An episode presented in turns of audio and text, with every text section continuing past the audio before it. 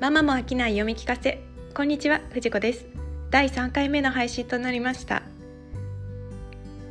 第1回第2回も聞いてくださっている方本当にありがとうございます。アンカーというアプリを使って録音と配信をしているのですがその中で推定視聴者数というのが確認できてそれが着実に伸びていっていることに喜びを感じております。妹と友達一人にしか教えていないので確実に会ったこともない方が聞いてくださっているのだと思います。本当に感謝しかありません。特に日本国外から聞いてくださっている方もいるようで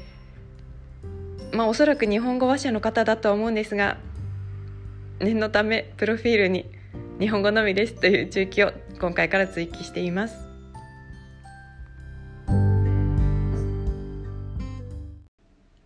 第1回第2回目からだいぶ時間が空いてしまいましたが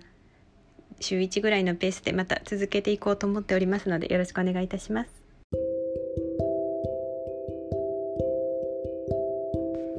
今日ご紹介する本は酒井駒子夜熊です。この本のあらすじは男の子がお母さんに寝かしつけをされているところから始まります。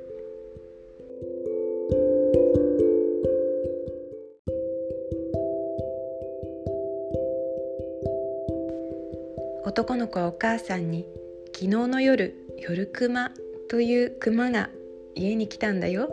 と話し始めます。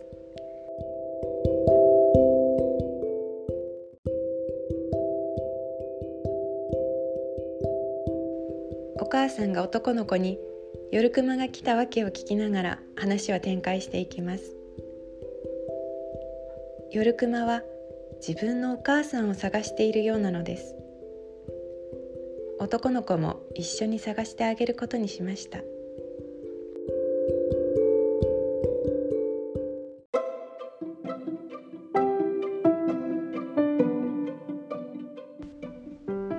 親目線での推しポイント1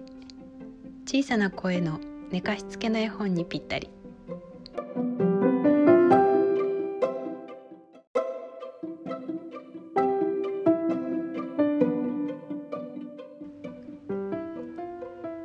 場面が夜でお母さんが子供を寝かしつけているところから始まるので読み聞かせに本当にぴったりの本だと思います。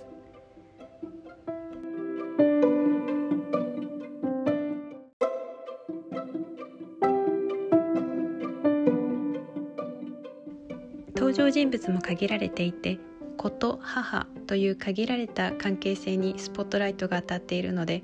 とても理解しやすいテーマです。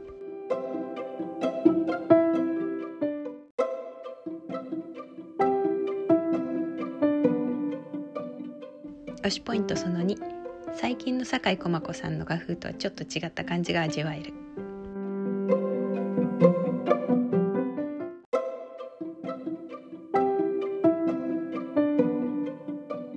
酒井駒子さんの絵というと以前ブログでもご紹介した「こりゃ待て待て」のような赤ちゃん絵本であってもそのような表現が多かったのですがこの初期作品の「夜熊」では登場人物の服や家具やカーテンなどといったものもはっきり輪郭が描かれているものが多く酒井駒子さん好きな方にとってはそういうところも楽しめるポイントかなと思います。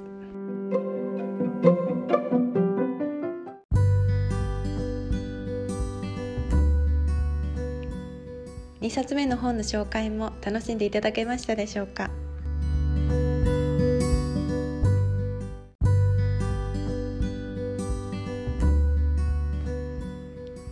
時間がなかなか取れないとぶつ切りで撮ることが多くどうしてもテンションや声の高さなどが変わってしまって別人のようになってしまっているんですが